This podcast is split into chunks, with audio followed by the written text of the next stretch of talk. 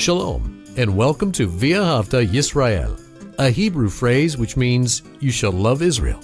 We hope you'll stay with us for the next 30 minutes as our teacher, Dr. Baruch, shares his expository teaching from the Bible. Dr. Baruch is the senior lecturer at the Zera Avraham Institute based in Israel.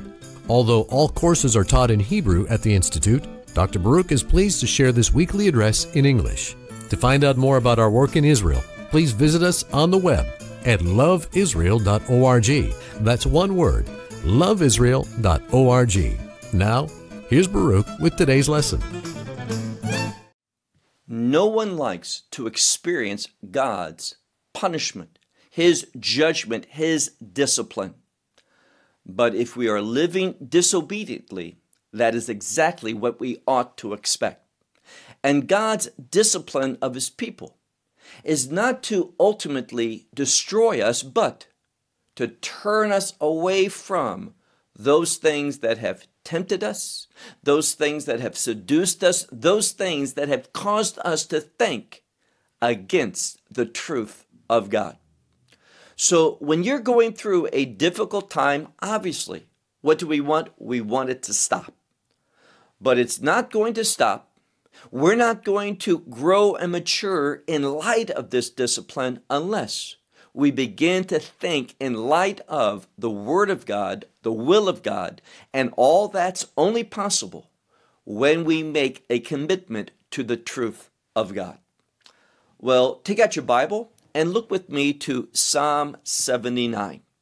Now, this 79th Psalm is a difficult one. We read about the people suffering greatly, and obviously, no one likes to witness others suffering.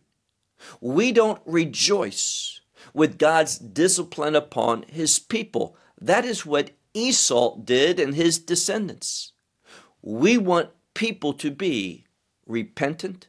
We want people quickly to turn back to God so that suffering that discipline, those difficult things come to an end. That's our heart when fellow believers are suffering.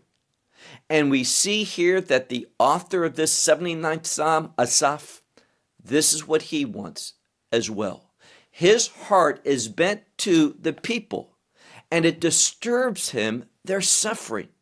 So he's interceding to God in order that the punishment, the discipline, might come to an end. Well, look with me to that location, Psalm 79 and verse 1. The first thing that we encounter, once again, I've mentioned it to you, where it says, Mizmor le Asaph, a psalm of Asaph. He's the author. And this is what he writes God, nations, these are the Gentiles. And it's a word that speaks in this context those who have no covenantal relationship with God. These are not God's people. These are the heathen. These are those who have rejected any any calling of God that that may have come their way. They're not interested in the one who created all things. They're not interested or committed to righteousness, truth, holiness. All of these things are foreign to them. And what are they doing? Look again. O God, the nations, they have come into your inheritance. Now, that word inheritance needs to be understood in two ways. Inheritance can relate to the land itself. So, first, the enemy has come into the land of Israel, have crossed into the borders of Israel. Secondly, this term for inheritance, as we'll see at the end of our study, can relate to the people. That, that Israel is God's inheritance. And we see in the new covenant, for example, in Hebrews chapter 3, and there's other places as well, but in Hebrews chapter 3, Messiah, our great high priest, See, he's Redeemer, but instead of him being called in this section the servant, he's called the son. Why? A servant serves, but he has no inheritance but the son. Yes, he too serves his father, but he has an inheritance. And what is Messiah's inheritance? You and me, his new covenant people. And therefore, when we look here, it says that the enemy, they have come into your inheritance. And what have they done? They have defiled your holy sanctuary. Now, I would underscore that, that term sanctuary. I believe many translations will simply say the word for temple, but this is not the word temple. The word temple, sometimes it's a word bayit for house, as in the house of God. Sometimes it's Bet HaMikdash, the holy house. Is another way the temple is spoken of. But this is the word hechal, which refers to, more often than not, the holy place or the most holy place, the Holy of Holies. And this is where the very presence of God, Shechinat Hashem, what many people in English call the Shekinah glory, this is where the presence, the glory of God rested. And these individuals came in order to defile that place. What are we being told? These people, they don't want God's presence in this world.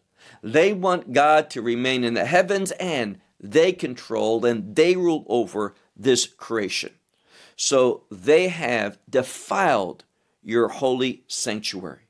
And they have placed, and notice again, where's his sanctuary? Jerusalem.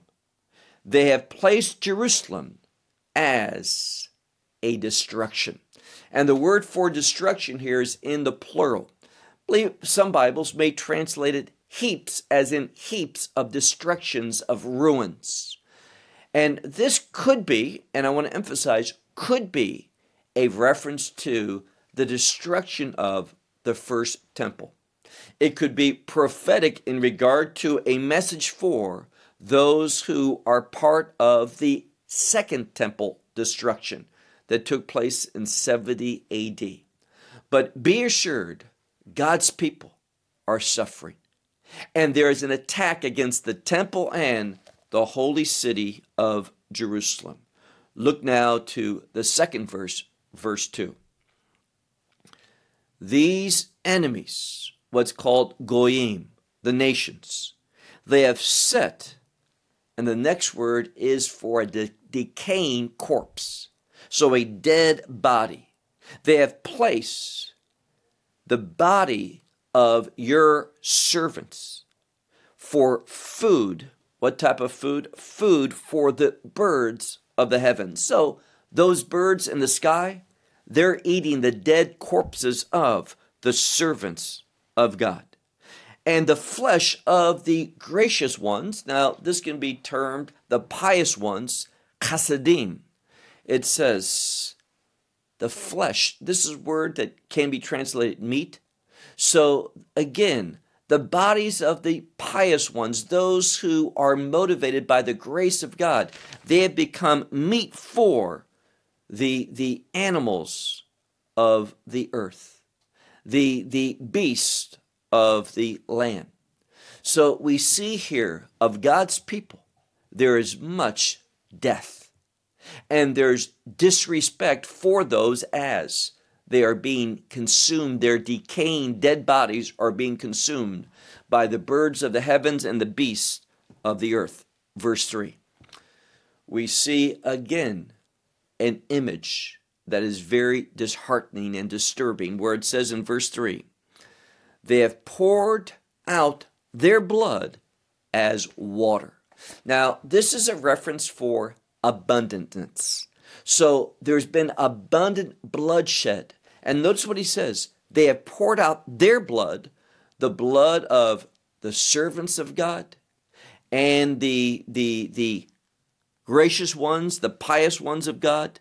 Their blood has been poured out as water, meaning in abundance. And this is true, Sivivot Yerushalayim ve'en kover, which means in abundance around Jerusalem, this holy city. It seems to be ground zero for this, this attack of the enemy and much of the destruction and suffering and death of God's people.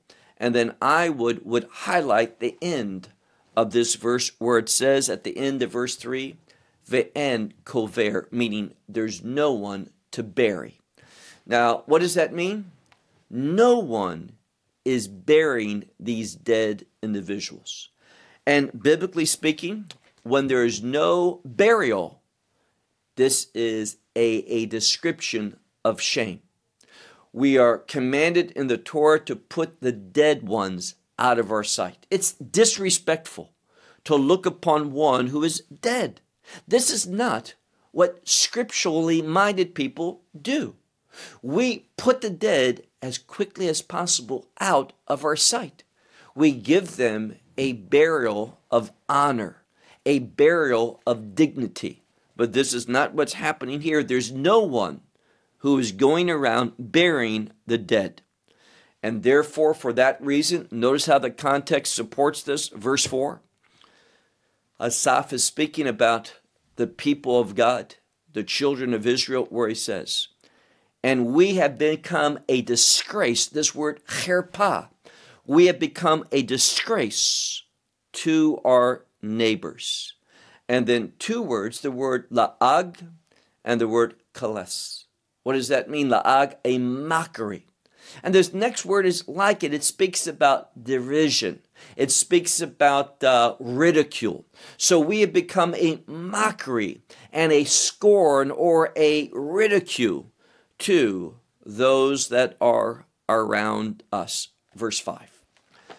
In verse 5, we see that Asaph, who is witnessing this, whether it's through a vision, whether it's through revelation or whether it's through his own eyes, and there seems to be a hint from the text that indeed we're speaking about that which he himself witnessed.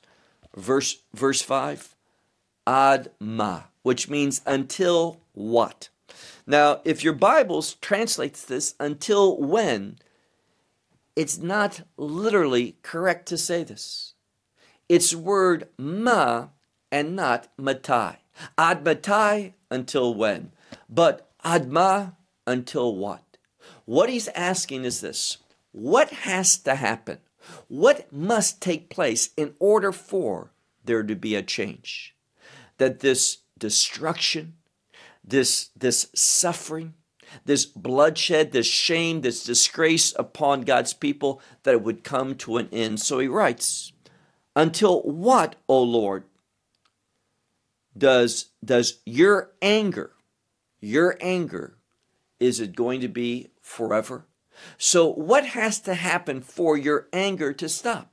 So, is your anger going to be forever? He writes. Will your jealousy burn like fire? And again, forever? Is there not coming an ending to this? Now, some scholars point out, and I would agree with them, that the term here for anger and jealousy implies, it brings into the context that God's displeased with the people. When it says that God is a jealous God, it's usually because Israel has gone after idols. They have turned away and went after false gods. They are, are succumbing to temptation. They have been seduced to do that which is dishonorable and rebellious against the instructions of God. So it's this verse, verse 5, that, that gives us a hint that Israel's suffering God's discipline, his punishment is upon them. Verse 6, and this same ideology is continuing because it says in verse 6, pour out your wrath. And the implication is not on us, but, but pour out your hot anger, pour it out upon the nations whom do not know you. The implication is we know you. What does that mean? We're your covenant people. Asaph is reminding God. Now, understand this in the right way. God knows all things, God doesn't forget anything. But he's wanting to remind God why this concept of remembering relates to covenant. We see so frequently in the biblical text when that word to remember or to remind someone, when that word appears, it's usually within a context that points to the covenant. So look again. He says, Pour out your anger upon the nations, those who have no covenant with you, because they do not know you, and upon the kingdoms which in your name they do not call. So they don't know and they do not respond to you, God. They don't call upon you, meaning they are a prayerless people. They are not invoking the name of the Lord. And this is so important when we ignore God's name. We're also ignoring the character of God. I've shared so frequently the connection biblically between the biblical word name, Shem, and the character of God. So the name of God relates to the character, the attributes, the identity of God. And these people, what the psalmist is saying, are ignoring God. God is not part of their thought process. Verse 7 For he eats up, and this is the people, the people that don't belong to God. Now it's in the third person singular, but it says for he, meaning all of these individuals, a people is singular, but we need in our English minds to translate it, for they eat up Yaakov. Who's Yaakov? The people of God, the children of Israel. Remember how that covenant, it began with Abraham, then went to Yitzchak, not to Yishmael. And from Yitzchak to Yaakov, and not to Esau. And then after Yaakov, that next generation, the children of Jacob, Bnei Yaakov, the sons of Jacob. So they are after, they are warring against the Jewish people. For they devour, they want to destroy Yaakov and the, the habitation they have destroyed. So his habitation literally the habitation of Jacob, they have wanted to destroy. And this is very prophetic in the sense that in the last days we know something. All, say that again, all are going to come up, every nation. They're going to come up for war against Jerusalem. They are going to want to destroy that land and turn that land, which is supposed to be a holy land, a land that's set apart for the purposes of God, these enemies are going to want to turn it away from that for their own selfish purpose, for their desires. Where do they get those desires? They have been seduced. They have been tempted by the enemy. Their unrighteous desires, they do not relate to the will of God. So they have come against the habitation, his habitation, for destruction. They've set it as a desolation. Verse 8 he says, Do not remember our iniquity. Now, this is a, another hint that this is all coming upon them because of their own guiltiness. So Asaph says, Do not remember our iniquity. And here it's avonot rishonim. Don't remember our former iniquities. It's in the plural. Now, this gives us some insight because let's be honest, we're all guilty. We all struggle with sin. There's those personal flaws that each of us have. We call them flaws, but they're really strongholds of the enemy that, that influence us in a wrong way. And what it's saying here is this God, don't remember our former iniquities. Don't remember them, but here again, remember your covenant. Quickly put him forth. That's what it means. Put us forth. Quickly put us forth where? With your mercy. And mercy is in the plural, as it normally is abundant mercy. So don't give us what we deserve, the consequences of our iniquities, those former, previous iniquities. But God, move us forward into your mercy and do it when? The word maher, quickly. So Asaph is right. What we need so frequently is simply God's mercy. And that's why I say, and you should write this down and remember, I should pray to experience God's mercy. Someone says, Well, I'm a believer. I've accepted the gospel. I have experienced His mercy. Wonderful. Yes, you have. But, but that need for mercy is ongoing. And it is wise, hear that. It is wise for you frequently to say, God, I am so desperate in need of your mercy. God, don't focus in on my previous iniquity, transgressions, and sin. Don't, don't do that, but move me forward, like he says here. Cause them to progress quickly to your mercy.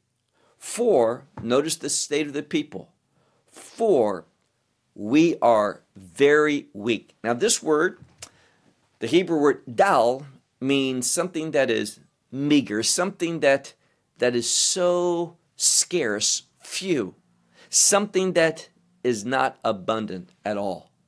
And this word usually speaks about the sustenance of life. And Dal means someone in regard to those things they truly need to live. They're very scarce. They're very meager. There's not much of it. And therefore, Asaph is saying, in regard to the people, we are in a desperate situation. What does that mean? God, I need you. And how wise it is for us to recognize daily our need for God. The problem is this oftentimes it's only, hear this, it's only when we are being attacked by the enemy or that we're suffering because of our previous transgressions, iniquities, sin, and we're experiencing God's judgment, then, oh, yeah, I need mercy. I, I need God's provision. I, I need God to help me. I'm in a desperate situation. No, we are all in a desperate situation. Without God's favor, we, we cannot move forward. So he says here, move us forward quickly to your mercy, for we are very desperate. We might translate this word very much impoverished in the fullest sense of being poor, spiritually, physically, materially. That's who we are. Verse, verse 9. Now, what he's praying for, well, let's just summarize help. They need God's help, and Asaph is instructing them. We need God's help. So it says, verse 9, Help us, O God of our salvation. This is who our God is. He is a saving God. God is there. And when we are in that covenantal relationship, where we're in that framework, we can look to Him and expect Him to save. Let me say it another way for Him to deliver us. Despite our sin, despite our iniquity, despite where we may have, have wandered off to, we call upon God. God, remember your covenant. That is a call. God, work in my life according to your covenantal promises. And do what? Help me. Verse, verse 9. Help us, O God of our salvation, concerning a matter. What matter? The glory of your name. Now, this is where it gets very, very important. This is foundational. What Asaph is speaking about is our foundational calling. Let me ask you a question. How is it that you would answer, that you would respond to, to this question? What is your primary objective for your life? How would you answer that? Now, the best way to answer it is write what's here in this verse, in the middle of verse 9. Al Devar concerning the matter of the glory of his name. See, here's what is going to bring a change into your life.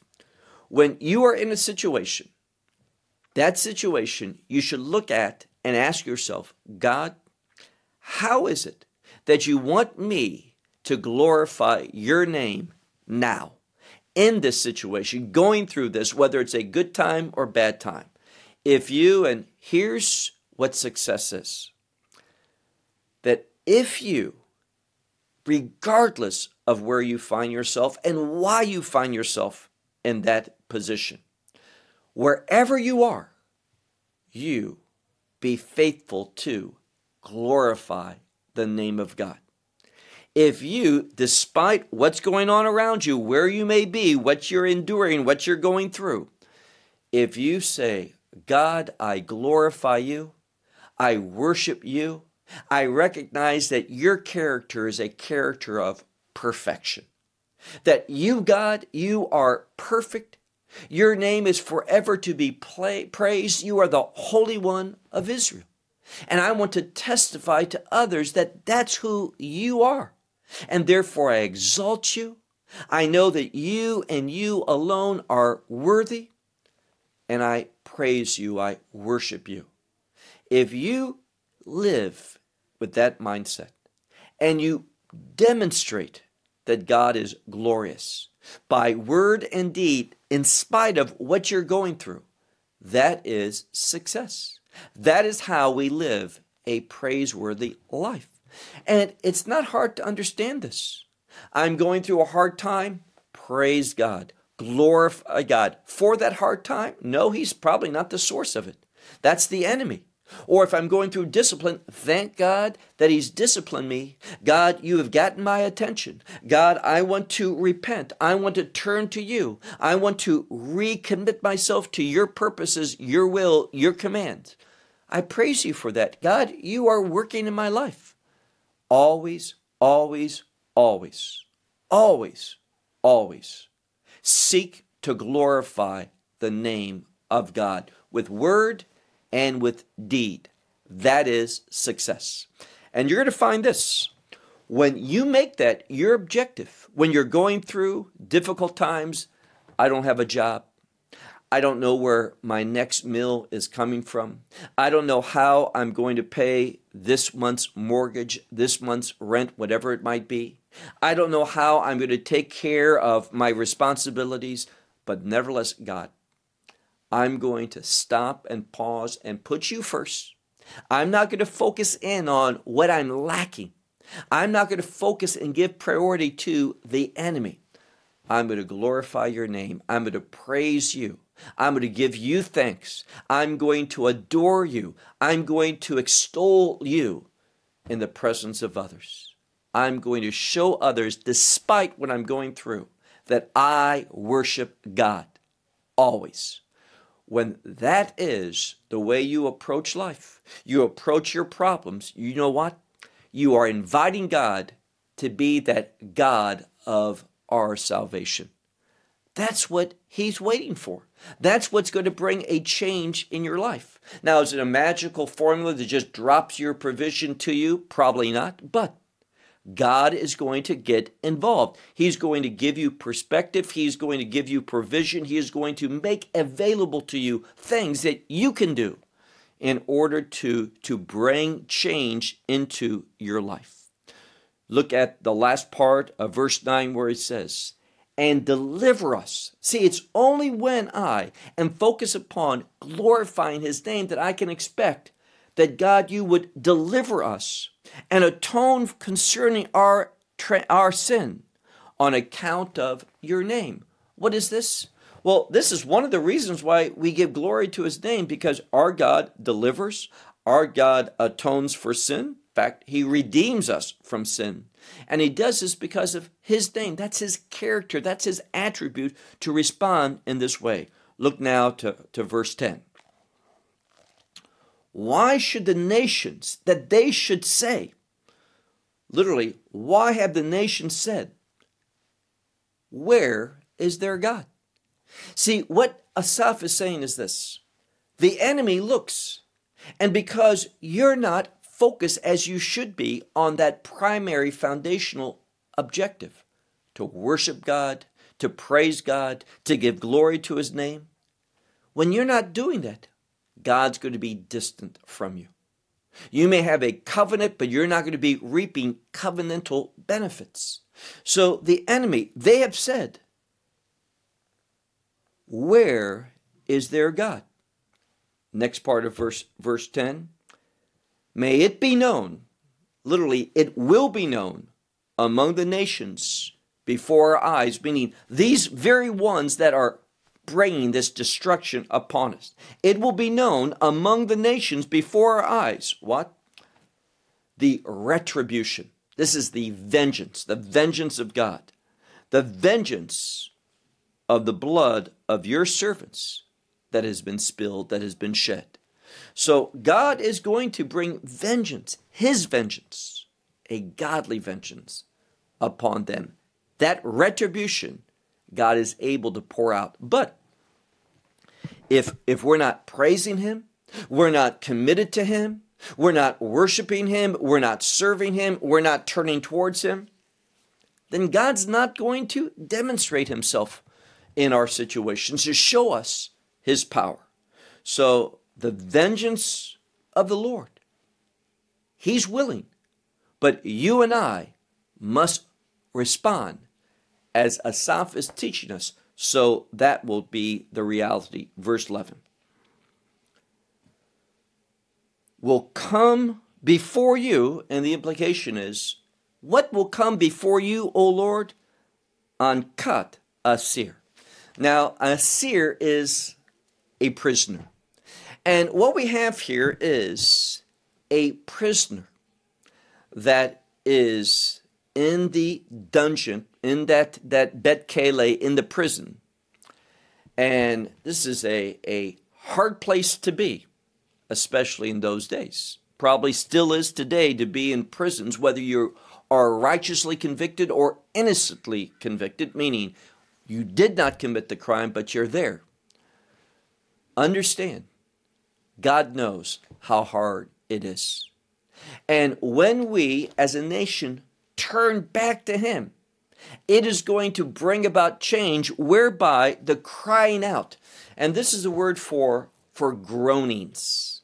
It is a word that speaks about one that is truly, truly suffering, that that that pain is is causing him to to make sounds of groanings and, and such. So will come before you the groaning of the prisoner and that groaning is going to be matched with what? As the greatness, this, this great arm of yours. Now, this term for the arm of the Lord is a reference to Messiah. So, this greatness, the, the largeness, the bigness of the arm of God, which is a reference to your Messiah, what will he do? He is going to release and it says, B'nai Timuta, the ones who have had a death sentence placed upon them that the enemy wants to kill. They're in prison waiting to be executed. God's going to do what? God is going to set them free. God's going to release them. Now let's look at verse verse 12. Return to our neighbors. Now those neighbors Another com- another way of saying our enemies. It's the neighbors who have come into the borders of Israel and who are doing this. So return, meaning place upon them, place that vengeance upon our neighbors, our enemies, sevenfold. And, and place it in Chek. Chek is their, their chests and it's a reference to the very essence. So in the in their very essence, place sevenfold what? Their disgrace, their shamefulness, which and it's not about us, but when God's people are are being afflicted, that is an attack against God, and that's why he says return upon our neighbors, our enemies, sevenfold, and place it into their very being, into their bosom, their disgrace, which they have disgraced you, my Lord. Now, there's a change. Usually, when we think of my Lord, we think of that word for, for the Yud He Vav this transcendent name of God. But this is a word literally written out, spelled out, not what we pronounce, but what is written out, Adonai. Now, this is different than Yud He Vav He. This is the word which speaks about Adonai, meaning my master, the one who I'm called to submit to. Last verse, verse 12. Verse 13, excuse me. Last verse, verse 13. And we are your people. How? By covenant. That's the implication. And we are your people and the flock of your pastor. And what do we do? God, we are your people. We are that flock in your pasture where you want us to be. And therefore we will give thanks to you forever. This again is what we are called to do give thanks to God. God, and you can see this, for example, in the book of Numbers, chapter 11, God hates complaining. You know, if you want to grow spiritually, remove complaining from, from your behavior. Now, you can offer some, some constructive criticism in love with a smile on your face in a way that shows, I want the very best for you. I want God to be glorified in that situation. But that's very different than complaining. So, what are we called to do? to demonstrate gratitude. So it says here, based upon who we are, that we are your people, we are the flock of your, your pastor. Therefore, we give thanks to you when? Forever. That means in every circumstance, always. We give thanks to you forever. From generation to generation, we will tell now, it's a word for telling, speaking, but it's the same root for numbering. So we will count out, we will make known, we are going to tell your, and notice what it says, tilatecha, your praise. What does that imply? Even in this situation, God always has a reason for you and me to praise Him.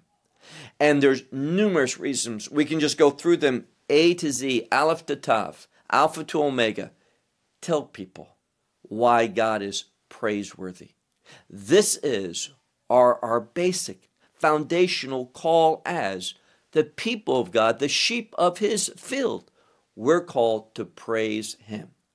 So we will tell of your, your, we will give thanks to you forever. And we will tell, we'll count out why you are praiseworthy, O God, all your praises.